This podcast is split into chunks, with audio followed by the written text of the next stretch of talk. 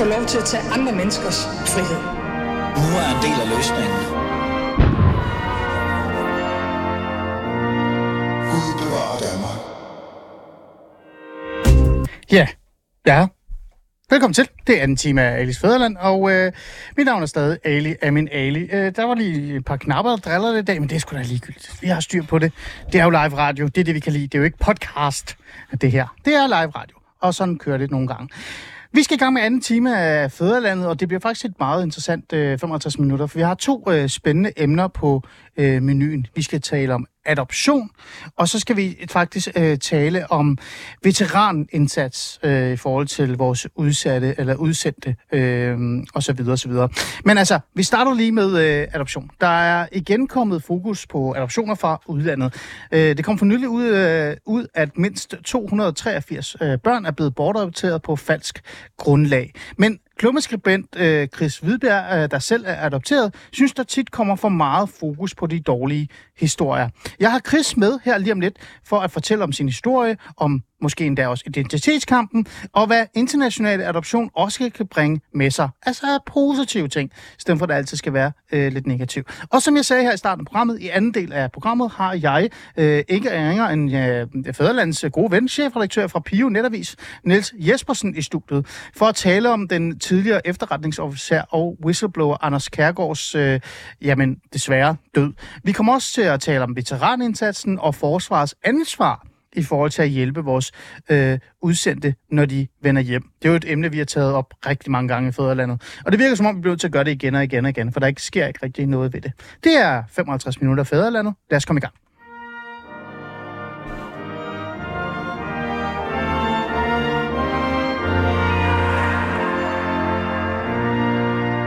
Men vi starter som sagt med adoption. Øh, Chris Vedberg, er du med?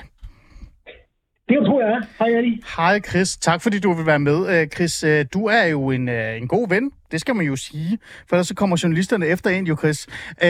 Men du er jo en, en god ven af, af mig, men du er også klummeskribent i Jyllandsposten, og i ny og næ, der skriver du nogle gode, fine indlæg omkring alle mulige forskellige ting. Men så faldt jeg over et eller andet, som jeg synes var meget interessant. Det her med adoptioner. Øh, Chris Vedberg, lad os bare få det øh, på bordet. Øh, hvorfor er det, du synes, det var vigtigt at bruge øh, en hel kronik i Jyllandsposten på at, øh, at sige, ved du hvad, adoptioner, øh, det er altså noget positivt ved det, og du er lidt træt af, at det altid skal være sådan nogle negative øh, historier om dem? Altså, jeg ved ikke, om jeg, om sådan, det vil sige, at jeg sådan er træt af det, fordi jeg synes jo, at, øh, at alle de her hjerteskærende øh, historier, der er om øh, transnationale adoptioner, at det, det er jo, de er jo fuldstændig legitimt at fortælle om dem, og jeg synes, det er godt, de kommer frem øh, helt sikkert. Så der, det, det, det skal der ikke være nogen som helst tvivl om øh, mm. på nogen som helst måde. Men jeg synes også, at det hører også med, at der jo også findes øh, gode øh, øh, transnationale adoptioner, som er endt gode, altså gode steder, hvor I, at jeg selv er en af dem, som som, øh, som har det godt her og er, er glad for at være blevet adopteret. Så, så det var egentlig mere, fordi jeg synes, vægtningen af det, altså der, der synes jeg, det var fint at, at øh, lige at fortælle en af de gode historier også. Mm. Altså det kommer jo øh, lidt på baggrund af endnu en historie, der måske, altså det er jo også det, øh, medier kan lide, ikke? det er jo skandaler, øh, Chris, det lad os bare være enige om det. Øh, skandalen handler jo om, at øh, mindst 283 børn er bortadopteret på falske grundlag, og så kommer der jo helt sikkert igen så fokus på det her. Og øh, og øh, ellers, sådan når man sådan hører om øh, de her øh, adoptioner fra udlandet, øh, altså hvis det er en koreansk øh, barn, eller en thailandsk barn, eller en sri lankansk barn, så det er altid enten sådan noget med, at de har fortrudt, øh, eller de har identitetssplittelse, øh, eller også, øh, som sagt, så er det gået galt. Og jeg tror, det var det, jeg vil prøve at sætte i aspekt af det der med, at lad os også få nogle positive historier frem. Det var det, var det jeg prøvede, øh, Chris. Men godt, du skælder mig lidt ud allerede der. Øh, Chris, du er jo selv øh, adopteret.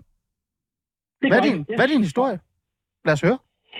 Jamen altså, jeg kom til Danmark, da jeg var, øh, da jeg var halvandet år. Eller det var i hvert fald det, mine forældre øh, fik at vide. Øh, de var måske lidt overrasket over, at jeg havde overskæg, men det var en joke. Det var en joke. ja. Nej, altså, hvad det, jeg, jeg, altså, det, det, jeg var halvandet år, da jeg kom til, til Danmark, og jeg blev fra, fra Sydkorea. Øh, ikke mindst fordi der er nok ikke så mange, der kommer levende ud af, af Nordkorea. Så det var, det var Sydkorea. Øh, og øh, har jo så været i den lyksalige situation, at jeg ikke øh, kendte noget, altså jeg har ingen øh, minder øh, whatsoever fra, fra min, øh, min, min halvandenårige tid i Sydkorea. Så det har selvfølgelig øh, utvivlsomt også gjort, at jeg har haft nemmere, altså hvad hedder det, øh, det, der, det der med at være i Danmark, altså det er nemmere for mig, når, når ikke jeg øh, har minder tilbage fra Korea. Og det, det er selvfølgelig klart, at var jeg kommet hertil som 8-årig, Mm. så, så havde det selvfølgelig været, været svært, tror jeg, og så ligesom at komme hertil. Men, øh, men det har jeg også været lykkeligt for skålet for. Mm. Så, så, så øh, og, øh, altså, jeg, jeg har selvfølgelig oplevet øh, trælse ting, og øh, ligesom alle mulige andre, som ikke er adopteret, også har. Altså, der er jo, der, altså livet går op og ned, ikke? Så, så, men, men, men sådan, øh, generelt betragtet, så synes jeg, at jeg har haft et, øh, et, et liv på godt og ondt, som mm. alle mulige andre også. Så, så jeg, er, jeg, jeg er kun glad for at være kommet hertil. Mm. Øh, Chris, øh, det, må da også, det må det være lidt specielt. Lad os bare lige få det på plads. Nu bliver det lidt personligt, men- sådan er det jo i det her program. Øh, det må da være lidt specielt at vokse op i et samfund, hvor øh, dine forældre ikke har samme etnicitet som dig, øh, og at alle et eller andet sted i rummet, øh, øh, hvis man i hvert fald har nået en vis alder, hvor man ved, hvordan dynamikkerne spiller i forhold til sex, og jeg ved ikke hvad, at man kigger på dig og tænker, at du er jo ikke, du er jo noget andet end dine forældre. Det må da være, det må da være lidt, øh, ja, har det ikke det, at vokse Ja, op i det? Jo, altså man kan sige, at, at men, men på en eller anden måde, det er jo lidt en, det er jo lidt en, en, en præmis for at, for, for at være til her. Altså, det er sådan, det er. Ikke? Altså, det, det, er ikke- altså, så, og, det, det, og det tror jeg egentlig også er sådan en anden grundlæggende ting, som jeg vil... Øh, det er i hvert fald noget, som jeg en, øh, hvad skal vi sige, et, et livssyn, som jeg selv har, og, og det er godt, igen, det, måske er det nemmere for mig end for andre, men min, min, min øh, helt sådan overordnede generelle overvisning, det er, at man er nødt til at erkende, at man er ligesom nødt til at, at, at bare indstille sig på og, og, og forlige sig med, at man er den, man nu engang er her. Altså, Jo, jo. Man er nødt til at Men- altså, at forlige sig med, ja, man er adopteret. Og jeg tror, at det, det, det gør alt andet lige, at ens tilværelse her er, øh, er bliver, Ja. bliver nemmere. Men Chris, men Chris, altså, det er jo også, det er jo flot af dig, øh, men øh, har der, hjertet, har der aldrig været et øjeblik, hvor du sad og tænkt, hvem er jeg egentlig? Hvem er mine forældre? Har haft lyst til at opsøge dem? Har haft lyst til at finde ud af den identitet, som du ikke kan undgå at se i et spejl, også er en del af dig? Jo, altså, jeg har da selvfølgelig været, altså, jeg, øh, når nu, nu siger jeg, har været, altså, jeg er jo til dels stadig, det vil kalde nysgerrig. Altså, almindelig Mm. mm. nysgerrig. Sådan, det kunne sgu egentlig fandme være meget sjovt lige at vide, øh, kan vide, om jeg i virkeligheden, kan vide, om, om jeg egentlig er sådan en enearving af, af, af manden, der, der opfandt Kia eller, eller Samsung. Altså, jo, det, altså, jeg har da en grundlæggende nysgerrighed, men, men jeg vil sige, den, den, den, den, den forbliver en nysgerrighed og ikke en trang.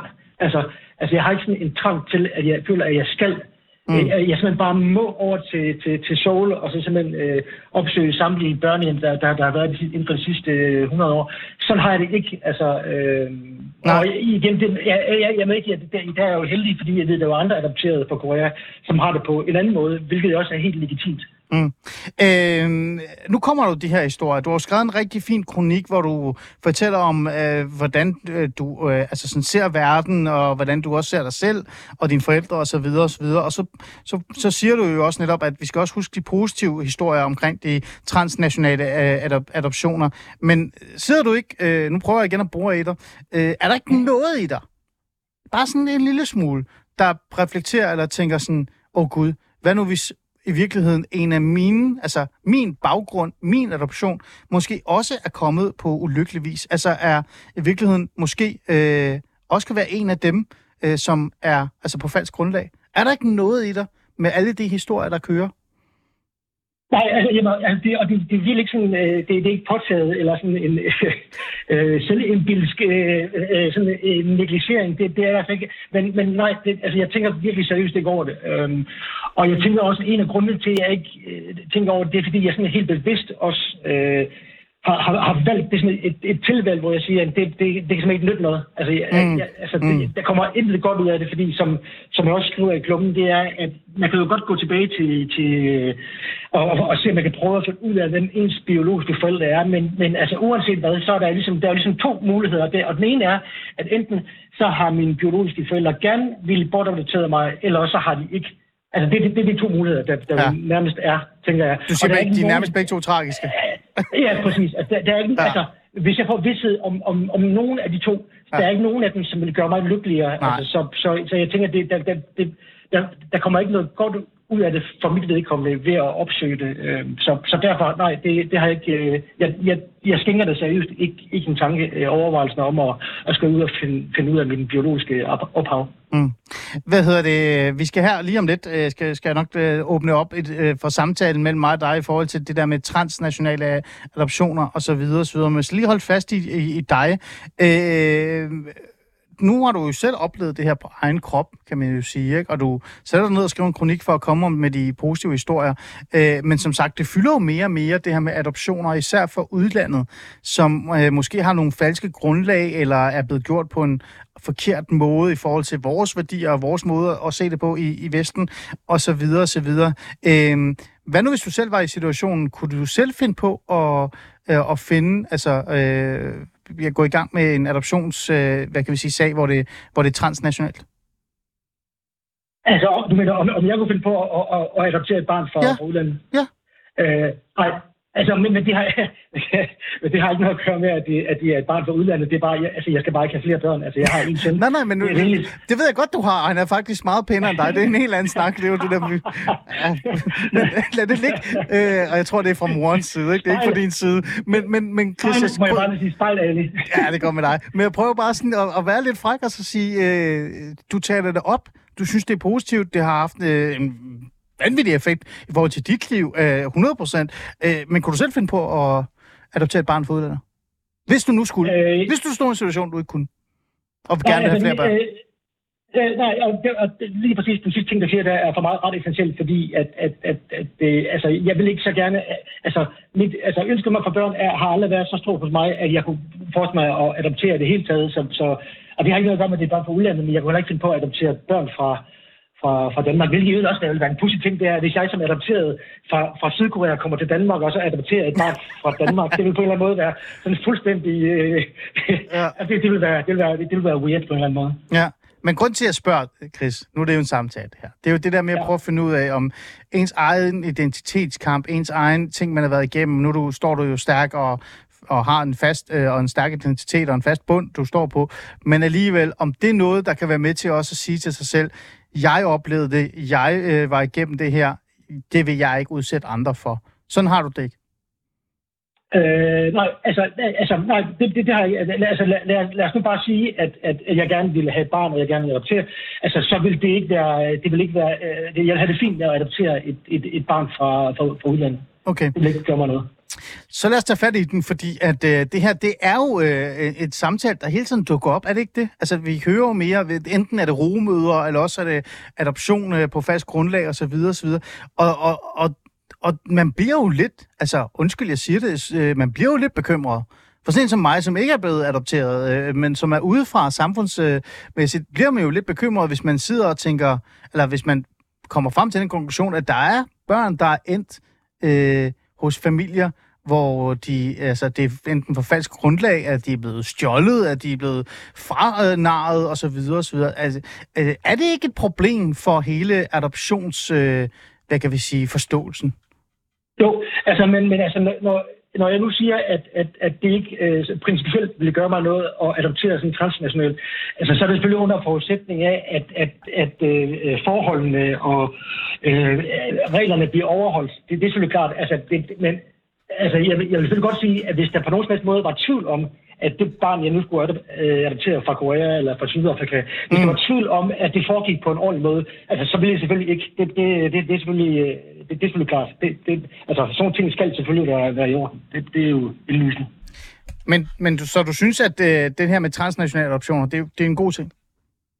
Ja, altså principielt, ja, det synes, ja. jeg, det synes jeg er en god ting. Altså under forudsætning af, at det, at det sker på, på ordentlig vis. Øh. Hvad, er der, hvad er der godt ved det, Chris? Altså ordentlig vis og det hele sådan noget. Hvad, hvad er det, der er godt ved det? Hvad er det, der er positivt til det? Fordi mange kan jo også, altså man sidder også nogle gange og tænker, altså du tager et barn fra Sri Lanka, fra Korea, fra Afrika, øh, hvor det er en af de afrikanske lande. Det er jo en af øh, de nye grupper, man, man øh, kigger ind i.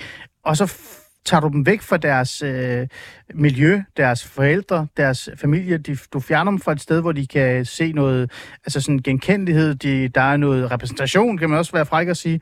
Og så rykker du dem over til Skandinavien og placerer dem ude i Langeland, eller i Djurs øh, sommerland, eller eller. Jeg ved det ikke, ikke, nok ikke i sommerland, men i det område. Er, er, er der ikke, øh, er det ikke, altså, er der ikke også sådan lidt, øh, nu kommer jeg med lidt frækt, ikke? Er der ikke også sådan lidt øh, kapitalistisk, øh, sådan lidt øh, herskeragtig tilgang til, til det at, at få et barn over det?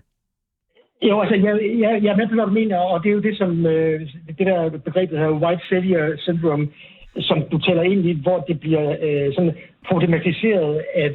Vi skal at redde et folk, barn fra Afrika. Ja, ja ikke? præcis. Altså, hvide folk fra Vesten øh, går i alt deres øh, øh, sådan, øh, koloni, kolonial øh, hvad det, ønsker, altså ud og så hiver et, et, et barn væk fra deres miljø, og så øh, over for, at, bare fordi de gerne vil have et barn. Altså, det, det er der nogen, der problematiserer, men altså, min, min holdning til det er, at, at, at, at hvis, altså, hvis alternativet er, at man, at man simpelthen ender som et eller andet øh, øh, gadebarn i Calcutta, øh, til et eksempel, ikke? Mm, altså, ja. det ved jeg godt, hvad jeg helst selv ville. Altså, og det, og det, igen, igen altså, øh, øh, betingelserne for det øh, skal selvfølgelig være i orden. Og det er jo ikke sådan, at, at, at, at hvis, hvis, hvis barnet, altså barnet, som, som skal adopteres, hvis barnet har på nogen som helst anden måde har en mulighed for at blive til et land og, og få det godt der, så, så er det selvfølgelig, så er det selvfølgelig øh, et foretræk. Men hvis, hvis, hvis barnets ikke, øh, fremtidsudsigter ellers ser ud til ikke at være særlig gode, så ser jeg ingen problem i, at, at øh, man, øh, man, øh, man øh, øh, øh bortadopterer barnet til, til, til Vesten. Ikke mindst fordi, at det jo også, altså, at det også, at der er jo masser af gode historier også, ikke? Så, så det er jo ikke sådan, at, at alle adopterede børn fra, fra, fra Sydkorea øh, lider en kummerlig tilværelse her i Danmark. Sådan er det jo langt fra. Mm. Så det, altså alternativet er nærmest hvad er. Det ikke det, du siger? Ja, altså, det, altså alternativet kan jo i hvert fald være, være værre, så, så altså, Mm. jeg, jeg, jeg, jeg er så ved at se det helt store øh, principielle problem ved det, hvis ellers betingelserne øh, er i orden. Okay. Øh, men der er jo et problem inden for det her område. Øh, du skriver også i kronikken, som også er en faktuel ting, at, øh, og hvad var det, den hedder, øh, det er Danish International Adoption Agency, der har ned, nedlagt sig selv på grund af overtrædelser af adoptionsreglerne. Så der er jo, no, der er jo nogle problemer i forhold til det. Hvad, hvad synes du, man skulle kunne gøre? Altså, hvad skal man gøre for at gøre det her område mere sikkert? Så de her dårlige oplevelser og de her dårlige episoder kan, kan nærmest øh, altså, mindskes. Man kan jo ikke fuldstændig fjerne det. Øh, og så have fokus på det, som du selv siger, det der med, at man faktisk øh, giver et barn et bedre liv, end det kunne have fået. Ja, altså, altså først og fremmest må jeg sige, at det har jo fuldstændig sejlet det der, og det er jo ikke kun øh, Danish International Adoption, som øh, det har sejlet hos, fordi den organisation er en, øh, er en fusion mellem øh, hvad hedder det, tidligere organisationer, som har, har varetaget de her transnationale øh, adoptioner. Så, og, og, og way back har det jo, altså, øh, har det jo virkelig sejlet, og man hører de her frygtelige historier om, om, om børn, som er, som er, er blevet nærmest er blevet øh, stjålet og, og, og bortadopteret. Så, så, så jo, det, det, det er stærkt, stærkt kritisabelt, men jeg synes, at en god ting vil være øh, øh, nemlig det, som der er gang i i Korea, nemlig hvor man har lavet en kommission, som simpelthen skal grænske det her og finde ud af, hvad er der egentlig sket. Øh, og, det, og det vil jeg helt klart opfordre til, at man, at man gør øh, i forhold til andre sager fra, fra andre lande også. Altså, det, det, det synes jeg vil være fuldstændig på sin plads, at, at man gør det. Mm. Så øh, noget, det er jo nærmest noget nyt lovgivning, du et eller andet sted også efterspørger, ikke? Eller i hvert fald noget øh, Altså, regulering. Jamen, altså, altså som, som jeg har forstået det, og nu er jeg ikke jurist, men som jeg har forstået Nej. det, så har det jo hele tiden været, været, været, været regler, de er bare ikke blevet overholdt. Mm. Altså, altså det, det, det er jo det, som kritikken er lyttet på i forhold til Danish International Adoption. Det er, altså grunden til, at det bliver nedlagt, det er, fordi man, har- man har kunne konstatere, at der er nogle regler, som simpelthen ikke er blevet fuldt. Mm. Så, så, så jeg ved ikke, om man kan sige, at der mangler regler, men der mangler bare, at de regler bliver overholdt. Mm. Det er fordi, jeg prøver at være, jeg prøver at være progressiv. Jeg siger, at repræsentation er vigtigere, end at du er jurist. Ikke? Så derfor så spørger jeg en fra. Det er sådan noget, sådan noget du elsker. Yes. Ej, jo, det, det går med dig, Chris. øh, men men øh, hvad så med den der identitetskrise? Altså lad os nu bare tage den videre. Du siger, du ikke har haft den, men der er jo mange derude. Skal der være nogle muligheder også? Skal man begynde at tænke, tænke, tænke lidt frem i forhold til, til de her... Altså, fordi lad os nu være ærlig, Chris. Øh, du, du er et godt eksempel, det kører godt for dig, men der har jo ikke været særlig meget fokus på de børn, der kommer til til, til, til Danmark øh, på sådan en transnational adoption. Det har jo været mere sådan forældrene og forældrenes øh, ansvar, om de lever op til opdragelse osv. osv. og alt papirerne på plads og sådan nogle ting. Øh, men den, øh, hvad kan vi sige, alt den, altså hele den der identitetskrise og de spørgsmål og alle de ting, der dukker op senere, når man vokser op og kommer i tanke om, når jeg, jeg er faktisk fra Korea, og min, min far øh, Jens og min mor Bodil er nok ikke mine rigtige børn eller forældre. Øh, skal der også være noget støtte til dem? Tænker du ikke det? Eller er det bare mig, der tænker det? Mm, det, det ved jeg sgu ikke rigtigt, om jeg synes. Altså, øh, altså på en eller anden måde, så... Altså som, som, som jeg også startede med at sige, at så tror jeg, at det bedste, man kan gøre for sig selv som adopteret, det er på en eller anden måde at prøve at forlige sig med at være i den situation, man, man nu er. Ah. Altså, det er godt, det, og jeg ved godt, ja, og det, det anerkender jeg fuldstændig. Det kan godt være svært. Altså, øh, så, vil jeg, så vil jeg godt være åben over for, at hvis, hvis, hvis, det, hvis det på en eller anden måde er påkrævet, at man får det ikke noget terapistøtte øh, af en eller anden art, det, Ja. det, altså, altså måske, altså, hvis det for, for man bedre kan, kan forlige sig i sin situation, det, altså, mener, altså, man kan jo få støtte til terapi til alt muligt andet, ikke? så hvorfor skulle man ikke også kunne få det til, til det her? Det, det vil jeg egentlig ikke have noget problem med, men, men, men altså, hvis du tænker sådan et større program, altså, øh, det, Nej, der, Det- du er ikke, nej, nej, nej. Altså, lad mig komme med et eksempel. Nu er du LA jo, det ved I jo godt. Det står jo også i kronikken. Du er en medlem af Liberal Alliance, så du er jo ikke så glad for, at staten hjælper. Du vil jo have minimal stat. Ikke, øh, ikke øh, Chris Vedberg? Nej, så jeg skal nok stoppe med at drille. Men, men hvad med sådan noget med, hvis man sagde sådan et eller andet sted, at øh, forældrene skal have samlet et beløb op, lad os sige 20, 30, 40.000 og lagt det på en konto, som så barnet eller den unge, eller den ældre senere kan bruge til for eksempel at søge efter sin oprindelige forældre osv. osv. Hvad med sådan et initiativ? Vil du være klar på det? Altså, det, Jeg er bare nysgerrig. Det, ja, ja, altså, det, det må du meget gerne sige. Nej, altså, nej, det, det, det, det, det synes jeg ikke. Altså, jeg, det, det, det kan jeg ikke sige, at, at, at, at det giver mening. Men til gengæld, så synes jeg da, at man skal, øh, altså, at, at, at man skal have mulighed for at kunne gå tilbage. Altså, øh, og så hvad det, finde, finde sine rødder. Det, det, det, det synes jeg da egentlig er, mm. egentlig er, er okay. Men altså omvendt, så kan man jo så også sige, at altså, Ja, nu er jeg ikke sådan helt opdateret på de danske adoptionsregler, men jeg, altså, jeg er ikke helt sikker på, at man som dansk adopteret bare lige kan sådan lige slå op i telefonbogen, og så finde ud af, nå, men det er jo, det er jo som en øh, Nej, nej, nej, nej. mor, der, øh, som bor i Rødovre. Og, og, og, og derfor så er jeg ikke helt, heller ikke sådan nødvendigvis helt sikker på, om jeg egentlig i virkeligheden synes, at det så skal gælde, bare fordi det er i udlandet, når jeg lige, når Ja. ja. jeg lige tænker nærmere over det faktisk. Okay, Øhm, okay. Det er også bare mig, der driller. Jeg, jeg er bare lidt nysgerrig, for jeg tænker, nu har jeg, nu har jeg dig i studiet. Øh, Nils vil gerne sige noget. Jeg har faktisk Nils Jespersen i studiet, øh, øh, hvad hedder det, chefredaktør for Pio. Han, er, han skal være gæst lige om lidt, men han har noget at sige. Hvad så, Nils? Det er, hej Chris. Hej Niels. Det var en god kronik, du skrev. Nu bliver det en fest, det her. Tusind tak. Det var bare det, jeg ville sige. Var det, var det, du ville sige? Ja, ja. Altså, kronikken om uh, Om adoption. adoption, ja, ja, jeg læste Det er jo den, vi taler om. Jo, men jeg er jo selv fra Jylland, så jeg læser da også øh, morgenfascisten. Det er godt. Må, må, må jeg til gengæld så lige rose Niels for en anden ting, han skrev Åh, Gud. i forbindelse Nu- med... øh, Nu bliver der varmt herinde.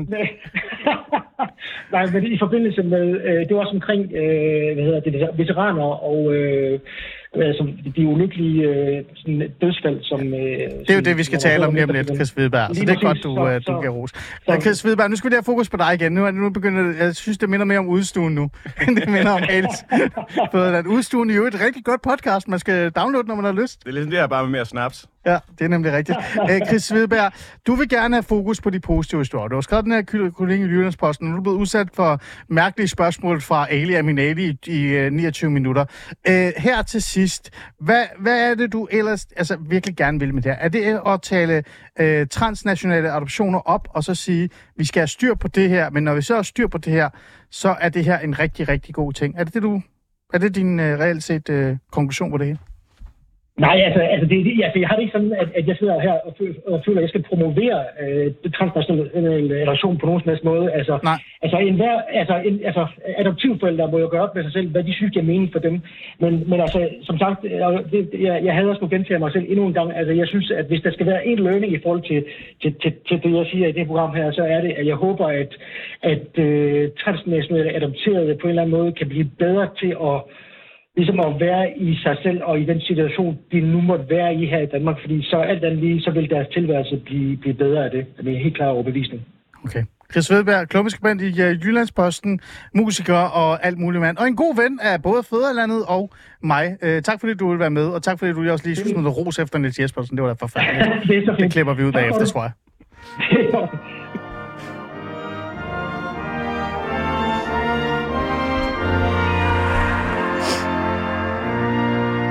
Du lytter til Fæderlandet, og øh, det er Alice Fæderland, du lytter til. Det er ikke Udstuen eller et andet program, hvor det er hyggeligt. Vi har talt lige med Chris Hvidberg omkring øh, hans øh, kronik øh, om adoptioner. Super vigtigt, super interessant øh, emne, og det var meget godt lige at høre, hvad han egentlig mente om det. Nu skal vi tale om noget, øh, noget andet. Øh, Niels Jespersen, velkommen i studiet.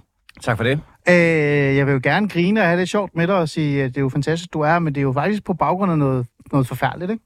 Ja. Øh, du er i programmet for at fortælle om den tidligere efterretningsofficer og whistleblower Anders Kærgaard, øh, hvem han var, hvad var det, han gjorde, øh, men du er her også øh, nærmest indkaldt, vil jeg føle lidt, og, eller sige, øh, for at tale om veteranindsatsen og altså forsvaret og samfundets ansvar i forhold til at hjælpe vores udsendte, når de vender hjem. Jeg synes, det er et emne, jeg tager for meget op, uden der bliver gjort noget øh, ved. Øh, så tak fordi du kommer, Niels. Lad os starte med Anders øh, Kærgaard, efter, tidligere efterretningsofficer og whistleblower. Øh, jeg vidste faktisk ikke, han boede i Aarhus. Nej, men det er der jo mange fremragende mennesker, der gør. Jamen, øh, nu bliver jeg endnu mere ked af det i virkeligheden. Hvem var Anders Kærgaard egentlig? Det synes jeg måske ikke er den helt rigtige at spørge om, for han var ikke en mand, jeg kendte. Han var en mand, jeg har mødt nogle gange. Men udefra, hvad gjorde han? Jamen, han oplevede jo øh, en episode på sin udsendelse til Irak, hvor, øh, hvor han oplevede, at øh, nogle af den, de danske øh, styrkers samarbejdspartnere, altså nogle irakiske regeringssoldater, begik overgreb mod nogle civile irakere, og det prøvede han så at skabe opmærksomhed sådan, i, systemet, øh, og der var ikke, øh, mente han, nok lydhørhed, og så tog han så øh, nogle af sine øh, ja, hemmeligheder, og så gik han så til medierne med dem og prøvede at skabe opmærksomhed øh, af den vej. Mm. Jeg har inviteret dig i studiet for at holde det på et fagligt niveau. Ikke fordi jeg ikke vil tale om personen Anders Kærgaard, det vil jeg rigtig gerne. Men øh, de mennesker, jeg har talt med, som jeg gerne vil have i studiet, har desværre ikke haft mulighed for at komme. Og så synes jeg også, at øh, man kan aldrig have nok øh, fokus på personen Anders Kærgaard. Men jeg synes, der mangler også bare lidt i forhold til, hvad er det egentlig, han gjorde? Hvad var egentlig, hvor kom han fra, og hvad, hvad gjorde han øh, generelt? Øh, det her med, at en tidligere efterretningsofficer går ud og står frem og fortæller om overgreb mod civile i Irak. Er det, er det exceptionelt med din øh, baggrund, både i øh, forsvaret, men også bare generelt viden omkring det her område? Altså, man kan sige, nu, nu er det måske ikke så exceptionelt at se stort på sin, øh, sin tavshedspligt, men det var det faktisk øh, på et tidspunkt, at der foregik de overgreb, var jo nok noget, som... Altså, jeg har ikke øh, jeg har været i Irak, men ikke, ikke på den måde, som Anders har, kun ganske kort. Ja. Jeg har primært slået min folde i Afghanistan, men der var det jo også udbredt, at der foregik øh, overgreb, øh, og, og det, det blev også meldt, og, kan man sige, op og ned i systemet. Øh, men det, at, at han oplevede det så gralt, at han ligesom var nødt til at tage det uden for systemet, det, det, det var jo, i hvert fald da han gjorde det, enormt kontroversielt, øh, mm. og kan jeg også læse mig til noget, der har haft øh, store konsekvenser for ham. Mm. Øh, hvordan øh, tror du, systemet øh, sådan, tog imod det her? Jeg tænker sådan, med hans øh, viden også i forhold til øh, forsvaret og så videre, og så videre. Han måtte have vidst, at han var blevet altså, hadet. Øh, hvordan tog systemet imod det? Altså var de sådan, fedt, fantastisk, lad os da endelig komme i gang med at finde ud af, hvad, der egentlig, hvad det egentlig handler om? Altså, havde der jo et stort ord, øh, men altså, han fik jo øh, en, en dom for det. Ikke en, en hård dom nødvendigvis, men symbolikken i det er jo alvorlig. Jeg tror også, det at at der så ikke kom så meget ud af den sag, tror jeg også. Øh, og, og nu, jeg skal jeg helst ikke gætte omkring de ting her, for jeg kender det kun fra, øh, fra sidelinjen, jeg vil sige. Jeg synes, man kan gå ind og læse nogle af de nekrologer og nogle af de opslag fra folk, der har været tættere på ham end mig. Øh, altså, jeg, jeg kan udtale mig som en, som jeg også vil være ærlig at sige, der har været skeptisk, kritisk over for hans fremgangsmåde. Mm. Øh, samtidig med, at, at jeg også øh, altså anerkender, at hans, øh, hans intentioner har været øh, uselviske, øh, og at at han har, har, har haft et højt integritetsniveau, øh, som han har øh, søgt at leve op til, øh, også selvom folk omkring ham og i hans egen branche har, øh, har taget afstand fra det. Mm. Øh, han satte jo en masse ting i gang. Øh, og øh, som jeg sagde her i starten af programmet, det kommer ikke til at handle så meget præcis om Anders Kjærgaards person og, og ageren, men mere også i forhold til øh, indsatsen over for veteraner osv. osv. Han satte en masse i gang. Han startede en whistleblower-ordning nærmest øh, øh af sig selv. Øh, der har han i hvert fald med til at, at få det i gang. Og, øh, og det har jo haft... Øh, altså, man må sige, det har jo i hvert fald haft nogle konsekvenser, da det er i hvert fald kommet frem, og medierne har fokus på det, og så videre, hvad der egentlig skete under Operation Green Desert, som den nu hed øh, i, i Irak. Øh, men så hører jeg jo her for nyligt, øh, det gør vi jo rigtig mange af os, desværre, at øh, Anders øh, vælger ikke at være hos os længere. Øh, det her, det er jo øh, bare igen et sted, hvor vi står med en person, som enten deltager i den offentlige debat, men er, er veteran, som, øh, som desværre slås med ting, når de kommer hjem. Øh, det er jo ikke noget nyt, Niels. Nej, desværre ikke. Øh, vi har jo talt om det her, jeg ved ikke, siden jeg fik et radioprogram, tror jeg. Jeg tror, vi skal fire år tilbage nu, tre år tilbage, hvor jeg stod og sagt, at Niels Jespersen, hvad fanden sker der med vores veteranindsats? Øhm, det, er jo, det er jo en samtale, vi har haft et par gange. Er det egentlig blevet bedre, Niels? Altså det her med, at vi udsender folk, vi udsætter dem for en masse ting, de giver alt, de har i sig, både deres identitet, deres arme og ben i, i visse tilfælde, øh, og så videre, og så videre. Men når de så kommer tilbage til Danmark, så, øh, så, så står vi der og, og et eller andet sted ikke giver dem, hvad de har brug for. Er der sket noget de her fire år? Altså, vi udsender jo ikke folk i, i samme grad, og der er helt sikkert kommet meget mere fokus og opmærksomhed på det. Det oplevede jeg også i min tid i forsvaret, at øh, altså, jeg har haft tre udsendelser, og, og der var der meget mere, kan man sige. Altså min mm. sidste udsendelse, det, det var sådan set ret meget kontorarbejde, men, men der var sådan set mere fokus på det, øh, end, øh, end på min første udsendelse, hvor der var lidt mere gang i gaden. Øh, jeg har ikke benyttet mig særlig meget af de tilbud, så jeg er måske heller ikke helt den rigtige til at øh, vurdere dem. Og jeg har måske også sådan lidt undgået øh, nogle af de der... Øh, Tilbud? Ja, der har været. Måske fordi det ikke har været det rigtige. Ja, ja, nok det. Øh, altså. Ja, jamen, det, det, det er også en del af det. Altså, jeg, jeg har det dobbelt med det, for jeg har også oplevet nogle gange, at, at der har været så meget fokus på PTSD og, øh, og, og de udfordringer, man kan have, at, at det næsten bliver til for givet, at det har man som, øh, som udsendt. Altså, jeg, jeg synes jo sådan, det er jo det, altså disorderen i PTSD, posttraumatisk stressdisorder, som er problemet, fordi alle har jo posttraumatisk stress. Øh, det, det, det er naturligt, det oplever civile også herhjemme. Altså, det er jo det, er jo det man, måde, man bearbejder en, en ubehagelig oplevelse på. Det er jo det, når den ikke går væk igen, mm. som er problemet. Øhm, og, øh, og, og det synes jeg, der er kommet meget mere fokus på, og der er mange ildsjæle, og der er også mange altså, øh, tilbud fra det offentlige. Jeg tror jo nogle gange, eller det har i hvert fald været min teori, øh, og igen observerer jeg lidt det her fra sidelinjen. Jeg plejer at sige, ligesom jeg har haft en, en nem udsendelse, så har jeg også haft en nem hjemkomst, så derfor er jeg heller ikke altid, altså jeg prøver at være lidt ydmyg med at, at sige de ting her, men jeg synes jo nogle gange, at de ting, der gør, at man ikke griber veteraner, det er jo de problemer hele systemet har. Altså, du er socialrådgiver, du har jo oplevet det også med, med folk, der er ordblinde, eller, eller folk, der på alle mulige måder har udfordringer i forhold til at forstå den måde, vores system ja. er skruet sammen på. Ja. Øh, og, og man plejer jo at sige, at altså, hvis du skal være på en offentlig ydelse, så skal du både have en socialrådgiveruddannelse og en juristuddannelse. Ja, det skal du. Og, ja. og du skal være, kan man sige, en god forhandler ja. for os at, at, at få din ret. Ja. Og, og det er jo ikke det, man bliver socialiseret til som soldat. Altså, der bliver man socialiseret til, at, at man kan maksimalt sige, altså, er der nogle muligheder, hvis du får at vide, om det er der ikke. Mm. Godt, jamen, så, så er der ikke det. Jamen, så sætter jeg mig hjem til mig selv. Altså, der, der er ikke den kultur for, og, og der kan vi også tale om, om maskulinitet, og der er mange elementer i det, øh, som ja, også gør, at, at det er enormt svært for veteraner at navigere i det system her. Og det er jo mm. i hvert fald nogle af de sager, jeg kender til, Altså, det har jo været sådan noget med, jamen, altså, så skal du gå ind med din nem idé, og, øh, og så skal du sætte kryds et eller andet sted for at få din boligsikring, og så er der nogen, der ikke får gjort det, og så tjekker de ikke deres e-boks, og så kommer der en kasse på, og, øh, eller hvad, et eller andet, et eller andet tilbagebetalingskrav på 100.000, og så siger de, fuck it, det flytter ud i en skov. Fordi det ja, magter det de bare ikke, det system der. Ja. Øhm, og, og det er jo det kan man sige, det er jo en universel øh, oplevelse, tror jeg, for mange, der kommer i klemme i det offentlige system. Mm. Men veteraner fungerer måske lidt som sådan kanarien i kulminen, fordi at der også er meget fokus, også takket være dig, Ali, tak for det, at der er meget fokus på dem. Mm. Ja, det, det siger du. Og en af grundene til, at jeg inviterer dig i studiet, det er jo netop, at du ikke bare står og nikker og, siger, og siger, alt hvad jeg siger er rigtigt. Du nuancerer det jo, og også er ærlig omkring at sige, at du for eksempel selv ikke har brugt nogle af de her tilbud, fordi du nok eventuelt har været heldig, eller jeg kan jo som socialrådgiver sidde og kigge på dig og tænke, det er måske fordi, du ikke har fået hjælp endnu. der er meget, jeg kan bore i, Niels Jesper, sådan ja. en dag. Øh, men Niels, helt ærligt, åh, jeg er så træt af at sige det her, for jeg har gjort det mange gange. Har vi ikke en eller anden form for ekstra ansvar? Jo, jeg er socialrådgiver. Jeg har oplevet forfærdelige ting. Jeg har oplevet børn, der har det vanvittigt skidt.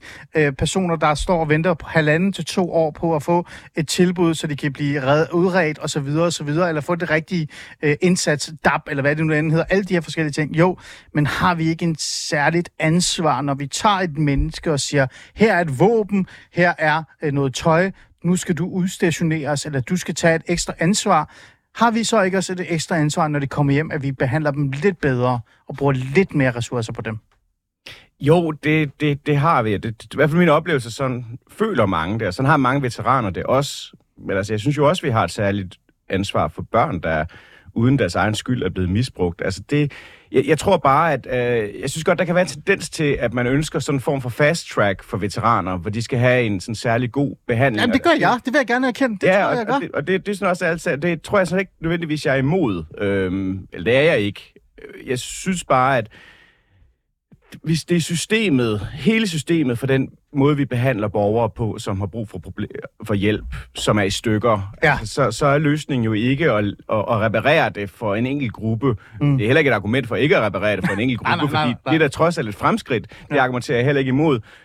Det har bare været min oplevelse, set fra sidelinjen, at mange af de problemer, veteraner har. Altså, der er helt sikkert nogen, der er særlige for veteraner, mm. men der er også nogen, som er universelle for, at, at det er virkelig, virkelig et tungt system at danse med, hvis du, hvis du ikke har så mange ressourcer, hvis du ikke magter at kigge din, din e-boks, for eksempel.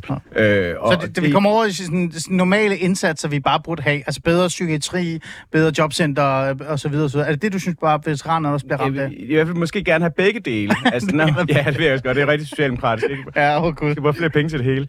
Øh, nej, men, men selvfølgelig så har veteraner altså nogle særlige øh, behov og nogle særlige udfordringer. Ligesom vi har et specialiseret tilbud til, øh, uden sammenligning i øvrigt, men altså børn, der for eksempel er blevet udsat for misbrug. Øh, Det har vi, det er rigtigt. Ja, og så giver det jo også mening at have et særligt til, forløb for veteraner, for de har også nogle særlige forudsætninger. Mm. Øh, men, men det må ikke blive på bekostning af at få hele systemet, som det ikke er mit indtryk altid virker særlig godt. Det ved du også bedre end mig. Du, lyder- du lyder nærmest borgerligt. Det er nærmest, du, du står nærmest og siger til mig, at vi har en lille pose penge, og det er den, vi har. Jeg troede, Socialdemokrater var sådan, at vi har penge overalt, så vi kan bare trække dem ned. Øh, Men Niels, undskyld, øh, vi Hvad er en tid... Ja, hold op. Vi er i en tid, hvor... Det ved du jo også godt. Der er krig i Ukraine. Øh, vi har Rusland, der er opruster, og vi skal også måske opruste. Vi har, opruste. Vi skal, det er det, jeg siger. Måske, fordi jeg har ikke set det endnu. Jeg glæder mig til at se, at man Og der faktisk gør kommer reklamevideoer og podcast, til forsvaret Ah. har betalt for. Det, åh, det skal vi ikke snakke om. øh, så der er det her momentum, hvor forsvaret skal fylde mere, skal koste mere øh, godt, og skal have flere penge. Burde det så ikke også bare være et naturligt ansvar at sige, at hvis vi skal opruste, så skal vi også have et tilbud til folk, der øh, kommer ind i systemet, når de kan gå ud igen? Jo, og det tror Altså jeg... sådan helt ærligt. Jo, og det er i hvert fald den indstilling, man skal have. Altså for eksempel i, i spionverdenen, hvis man rekrutterer en spion i et andet land, så, så skal man have det udgangspunkt, og så skal man også stå for vedkommendes pension. Altså det er en livstidsansættelse. Ja. Og jeg tror også, at det skal selvfølgelig være et mål, at man få folk sendt videre i, i civiljob, ikke soldater længere. Men jeg tror også, man fra forsvars side skal også se det her, og det går jo totalt kontra, kan man sige, med alt måde, du har drevet den offentlige sektor de sidste mange år på. Men at når du tager et ung menneske og former det, og, øh, og sender vedkommende afsted med våben i hænderne, og med ordre om at slå andre mennesker ihjel, jamen så, så skal du også tage et ansvar, der går ud over det ansættelsesforløb, det Ja. kontrakt, øh, som man har. Øh, og det er jo ikke just sådan, som vi har indrettet vores offentlige sektor. Mm. Men, men du bliver ved med at sige offentlig sektor, lad os holde fat i forsvaret. Hvorfor har forsvaret ikke tænkt på det? Hvorfor har der aldrig været en kultur i det danske? Jeg føler lidt, det er lidt i... øh, Altså, det burde være det, fordi vi er jo en velfærdsstat. Vi har givet ikke sammenligne os med USA, fordi der er mange andre problemer der, der, der spiller ind der. Men vi er jo en velfærdsstat. Vi er jo meget stolte af den. Hvorfor har vi så haft et forsvar, øh, som ikke har tænkt på det her spørgsmål? Altså det der med, hvad gør vi af mennesket, når de kommer hjem, eller når de kommer ud af systemet? Det, det er da mærkeligt for mig. Altså, vi har jo ikke udsendt altså, unge mennesker i det omfang og, og til så høj intensitet øh, Så vi konflikter. bare overrasket, eller? Ja, det tror jeg, der er klart er en del af det. Altså, det, det er kommet bag på forsvaret. Øh, men samtidig har det jo også været sådan... Altså, forsvaret har jo ofte været et form for pedelministerie, der har skulle stå for nogle indkøb og drive nogle kaserner, og så er det sådan set i højere grad i Udenrigsministeriet, altså de sidste 20 år måske mere statsministeriet, at de, øh, og også i høj grad Finansministeriet, at de reelle beslutninger bliver taget, øh, og, og den måde forsvaret ansætter folk, jamen, det er jo ikke forsvaret, der bestemmer det, det er jo Finansministeriet, der bestemmer det. Mm. Øh, så, så det er jo ikke noget, man har haft særlig meget kontrol over, men, men samtidig synes jeg heller ikke, der har været fokus på det, men, men det er jo også et problem, man kan sige, alle lande har haft. Altså jeg har tidligere tænkt, at vi manglede måske den der professionelle krigerkultur, som de har i USA for eksempel. Prøv at fortælle, hvad det er. Jamen, det, det, der er forsvaret jo meget større. Øh, selvom procentdel, så er det ikke en særlig stor del af befolkningen, der er med i det, fordi de har en professionel her. Så er der bare, altså, du har en kultur for, at du er der i mange år. Øh, og, og det går i generationer og så videre, men, men de har de samme problemer, er det mit indtryk, og USA er så også med broken på nogle andre punkter, end Danmark er. Og jeg har nogle gange tænkt, at det er mit indtryk, at de folk, der har... Altså, vi, vi kommer ind i forsvaret med en civil mentalitet, fordi vi har ikke en krigerkultur i Danmark. Nej. Og der, hvor det går galt, det er, kan man sige, form for reintegrationen, øh, hvor du skal gå fra den militære identitet til øh, den civile igen. Altså, jeg har faktisk nogle gange tænkt, at, at flygtningebørn øh, fra krigszoner og veteraner burde være nogle af dem, der sådan forstod hinanden bedst, fordi jeg, jeg tror faktisk, der det er nogle. Ja. nogle, nogle ligheder øh, i det med at skulle, at skulle omstille sig fra en kultur. Øh, Mm. så og, og, og omstille sig fra en identitet, som er baseret på noget, man har været, til, og det kan du jo ikke bruge til noget læse. Det er fint nok at Nej. være veteran, men du er nødt til at have bindestregsidentiteten. Du kan være veteran, og så kan du gøre noget andet. Du kan ikke kun være veteran, ligesom man ikke kun kan være altså, palæstinenser i Danmark, fordi det giver jo ikke nogen mening kun at være noget, du er et mm. andet sted. Øhm, og, øh, og det er ofte den, kan man sige, reintegration, som jeg synes øh, slår fejl. Øhm, og, øh, og, men, men der er det jo meget vigtigt, tror jeg, at have et stærkt civilsamfund. Nu lyder jeg måske, det, det synes jeg jo ikke er borgerligt, men det er jo nok også igen et sted, hvor vi kan mødes. Altså, Ja. det er jo, forsvaret er jo et fællesskab, øh, og, og det er en verden, hvor alle har en funktion.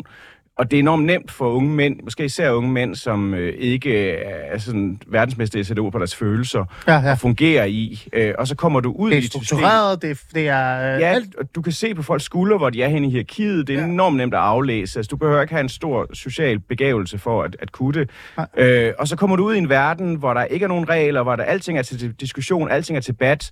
Det hele handler om at kunne sætte øh, ja, øh, ord på sine følelser. Alting bliver målt i ord og ikke i handlinger. Øhm, og det, det tror jeg jo mange veteraner har svært ved. Mm. Øh, og, og der skal jo gerne stå nogle fællesskaber klar til at tage imod dem, Mm. øh, når de forlader det fællesskab, som forsvaret er. Øh, og det er jo det, som ofte glipper. Mm. Men det er jo sjovt, det du siger, øh, og det er jo derfor, jeg et eller andet sted også synes, det var interessant at have dig i studiet omkring det her med, hvad gør vi egentlig med, med veteraner? Øh, du siger jo, at, at, øh, at det er en det er, en institu- det er et institutionsspørgsmål. Det er ikke så meget, øh, sådan som jeg sætter op til at sige, det er forsvaret, der ikke gør, hvad de skal, fordi de ikke har forstået det eller noget. Du siger nærmest, at de ikke engang har haft mulighed for det, fordi de ikke bestemt. Er det rigtigt forstået? Altså, der er masser af eksempler, hvor man ikke, altså, hvor forsvaret ikke har taget det ansvar, det skulle. Ja. Øh, så det, det, det, mener jeg helt sikkert er en del af det.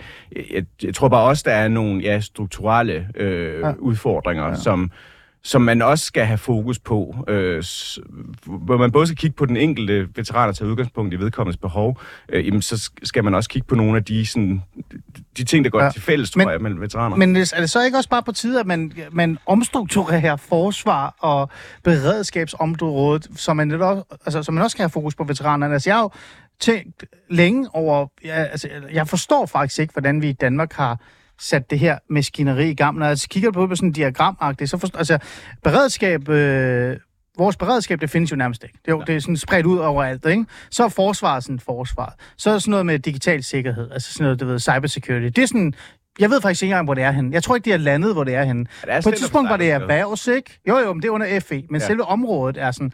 På et tidspunkt, så var det måske skulle det være under Erhvervsministeriet, så var det under Digitaliseringsministeriet, så vil Forsvaret måske gerne have det. De var ikke sikre på, at de ville have det. Øhm, og, og så videre, og så videre.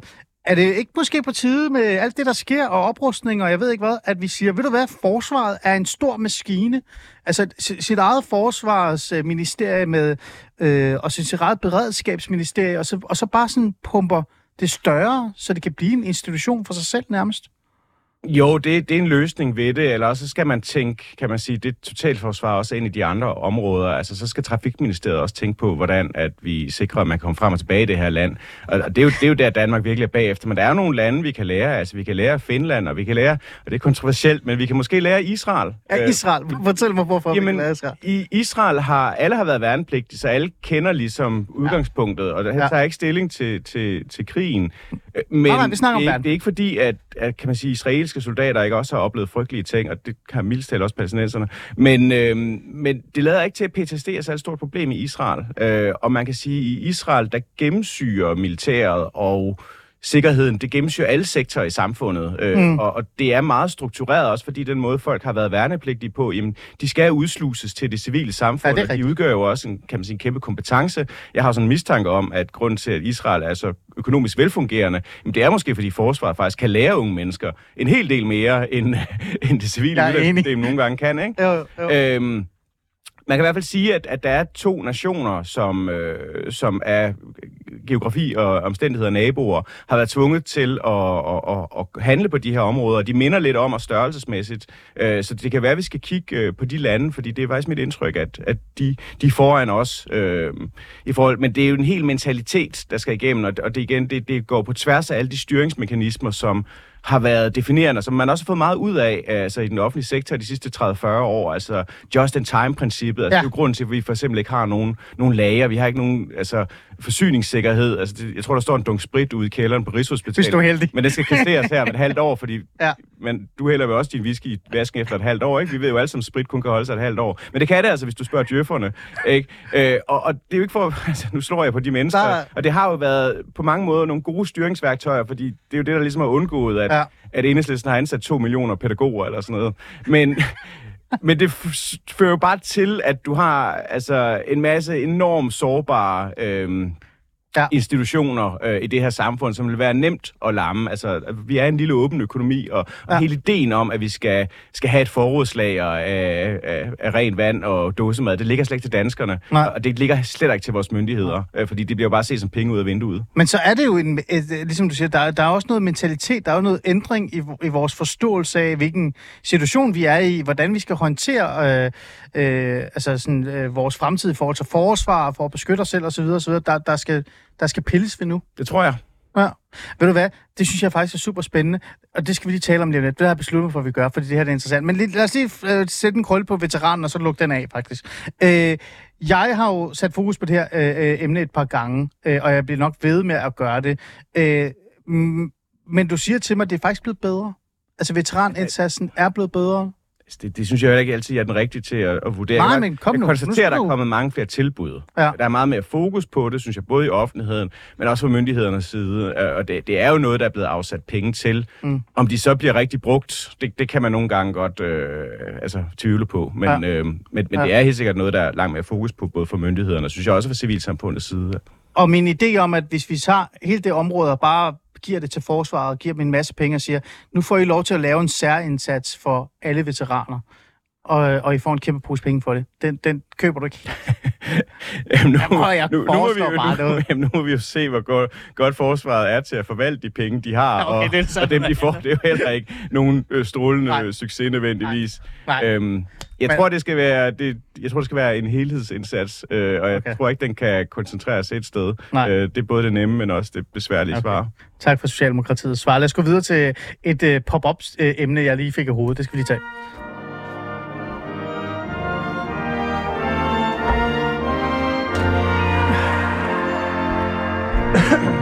Niels Jespersen, du er i studiet, du er chefredaktør på PIO, men så er du også tidligere veteran. Jeg kalder dig veteran. Jeg er ikke tidligere veteran, trods alt. Udsendt. ja, okay. Jeg ved det ikke. Du har været inviteret. Så ja. var halvhold Bornholm, ikke? Ja, det er rigtigt. Ja, det er også. Jeg har været udsendt til Bornholm. Ja, det. Du er i studiet, du er også en god ven af mig. Det skal jeg jo huske at sige, ellers kommer folk efter mig.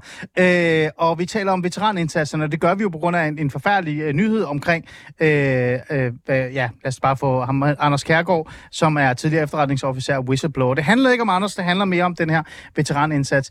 Øh, men nu går vi over i noget andet. En anden samtale, jeg skulle faktisk have haft med dig øh, for noget tid siden, men det blev ikke til noget, fordi at, øh, jeg tror, jeg blev syg eller sådan noget, jeg fik corona eller et eller andet, så opgav jeg det.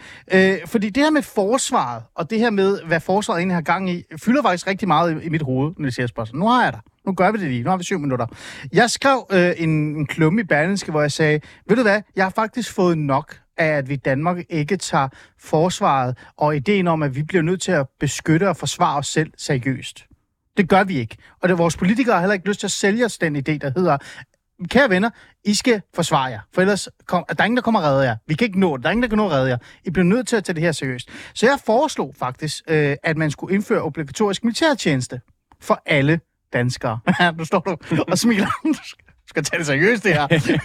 øh, og det gjorde jeg, fordi jeg føler lidt, at der er behov for at blive kastet, altså sparket noget ind i os, øh, som kan give os nogle... Det andet, jeg også øh, foreslog, det var, at vi skulle have et beredskabsministerium, hvor alt fra miljø- og klimakatastrofer til styrkelse af infrastruktur og opkvalificering af danskernes beredskabsforståelse skal være i fokus. Og så kom jeg også med det her skarpe, gode, og der er faktisk rigtig mange i militæret, der har skrevet til mig og sagt, at det her det er en god idé. nu siger jeg det lige, vi skal sætte aldersgrænsen ned til 16 år, og dermed skabe en juniorklasse, så vi kan give unge mennesker mulighed for at komme ind i forsvaret på en fornuftig måde. Øh, de, skal ikke i, de skal ikke i krig. De kan kun blive udsendt, når de er 18 og plus. Det kommer fra England. Men alt det har jeg sagt, fordi jeg synes, vi danskere er pisse dårlige til at forholde os til, at vi skal beskytte os. Niels Jespersen, har jeg ret? Ja, det synes jeg langt hen ad vejen, du har. Altså, jeg undrer mig over, at du kan have sådan en Team Danmark sportslinje på gymnasier, men du kan ikke have en militærlinje. Altså, det, det synes jeg, der ligger lige til højre benet. Om det skal være sat ministerie, altså, så risikerer du også, kan man sige, at de andre ministerier tænker, fint, så er det ikke vores problem. Jeg tror jo, vi skal jo tilbage til noget af den tankegang, man havde i 80'erne. Altså, der der Hvad var jo, det for en tankegang? Jamen, der var jo faktisk en plan for, hvad der ske, skulle ske, hvis der ramte en atombombe, eller kom et kemisk Ja, angreb. det øh, og da man havde et øh, overblik, og der var nogen, der sad og talte biler op, øh, hvor mange biler er der i den her, det her amt, og hvor mange kan så køre efter en atombombeeksplosion, og hvor mange skal vi rekvirere. Der var endda, øh, har jeg hørt, det, måske det var på kryfhistorie, men der skulle endda være en plan for, at man skulle tage alle militærnægterne, og så skulle de have til opgave, de skulle skovle lige. De skulle simpelthen øh, begrave alt det, de her 100.000 vis af danskere, der vil, og, det, og det er jo fuldstændig vanvittigt, det er det. Ja, men, Men der er en plan. men der var en plan. Der var, jo, der var jo en idé om, at hvis det her sker, så kan vi ikke bare køre videre, som om intet var hen. Så vi er simpelthen nødt til at kunne forholde os til det. Ja. Og, og jeg tror, det er den form for tankegang, som, som nok virker enormt koldkrigsagtigt i manges optik, men det er nok den, vi skal have tilbage, og jeg tror også, den er nødvendig, fordi at lige nu er jeg også bange for, at vi kan invitere til det, man kalder altså minus artikel 5 angreb, altså noget, der ikke er aggressivt nok til, at det vil udløse Ah. NATO's musketered, Ja, men ja. vil afskrække små nationer øh, fra, Okay. at det er noget, russerne kunne gøre, Ja. øh, for ligesom at statuere et eksempel og sige, hvis I spiller for smart i forhold til Ukraine Så og kom- så videre, Ja. så, så laver vi et angreb. Det er, ikke, det er ikke direkte et angreb, det er måske et, et, cyberangreb, det er måske Ja. øh, et eller andet, øh, Ja. hvor også det kan være ganske blodet sådan set, altså en form for statsstyret terror. Øh, der kan de også få nogle gode tips af iranerne for tiden. Ja, det kan de. og, øh, men, men hvor man ikke ligesom, det er ikke, det er ikke stærkt nok til, at det vil udløse en krig. Så du synes, at den er god nok? Der skal ske noget? grad. Altså, Ja. jeg, jeg, synes, det er, jeg synes, det er enormt farligt at have så sårbart et system, vi har som det nuværende, fordi Mm. det netop inviterer til at... Øhm, at ramme os, og det er generelt bare en god plan. Altså for eksempel corona, mm. øh, vi havde ingen lager. Hvorfor havde vi ikke det? De havde lager i Finland, og det er jo så igen, fordi hvis du spørger djøfferne, så, så kan sprit kun holde sig et halvt år, øh, så det kan vi ikke have stående i en dunk øh, under Rigshospitalet. Vi kan ikke have et eller andet felthospital, Nej, øh, som nej. kunne foldes ud, øh, fordi Ja. vi, vi er åbenbart øh, så en influenzaepidemi for Men- at overbelaste vores sundhedssystem. Men hvis du er enig med mig, ikke? og, og jeg glæder mig til, at du også siger, ja, altså, Ali, selvfølgelig skal være obligatorisk uh, militærtjeneste til alle danskere. Men det mener jeg også, og, og jeg mener det rigtige. at Hvis du spørger altså, generalerne, så vil de have, at vi skal investere alle pengene i udstyr. Jamen, det jeg. Så kan de få et konsulentjob i Movak, når de er pensioneret, ikke? Og, og hvis du er admiral, så vil du gerne stå på broen på et rigtigt skib. Jeg mener, vi skal, Det er investere, rigtigt, ja. jeg mener, vi skal, vi skal investere i menneskerne. Ja, altså, vi præcis. skal investere ja. i at opkvalificere vores, øh, vores soldater og vores befolkning. Øh, og det tror jeg faktisk også vil give afledte effekter på vores økonomi. Ja. Fordi hvis du tager unge mennesker og giver dem nogle kompetencer, øh, det kunne måske også være løsning på den store del af ungdomsårgangen, der går ud af... af Ja, præcis, præcis. Men Niels, vi har et minut tilbage. Hvorfor gør vi det så ikke? Altså, er det fordi, du får 30 sekunder til at svare på det, og så vi tak for i dag. Er det fordi, vi har politikere, som er umoden øh, og bange for at fortælle os danskere, at vi er på røv? Jamen, altså, Helt ærligt, Niels. Jamen, Nej, vores- kom så. Jamen, det er fordi, det er for dyrt, og det går imod hele den tankegang, som du har styret den offentlige sektor efter de sidste 30 år. At vi skal forsvare os selv, eller hvad? Der, staten kan ikke hjælpe. penge på det, fordi det er jo, ikke, det er jo, det er jo penge, som er spildt Ah. i, ifølge den måde, man regner økonomi ud på i Danmark. Mm. Men der er ikke noget det der med, at den der dommedagstænkning, at den heller ikke er særlig sund for moderaterne og selv os. Jamen, altså, der er ikke nogen, der har lyst til den, men du, du, du kan tage corona, altså hvor godt forberedt er vi på den næste epidemi? Ja. Vi er, vi Der har vi lært af det. Ja, ingenting. Derfor skal vi alle i militæret. Niels Jespersen, tak fordi du kom i studiet. Tak for det. Det har været en god debat, den der. Det har været en god snak. Tak. Øh, det synes jeg, men også den der i forhold til, om vi skal alle sammen ind. Var, var du enig med mig om, at vi også skal sætte den ned til 16 år? Ja.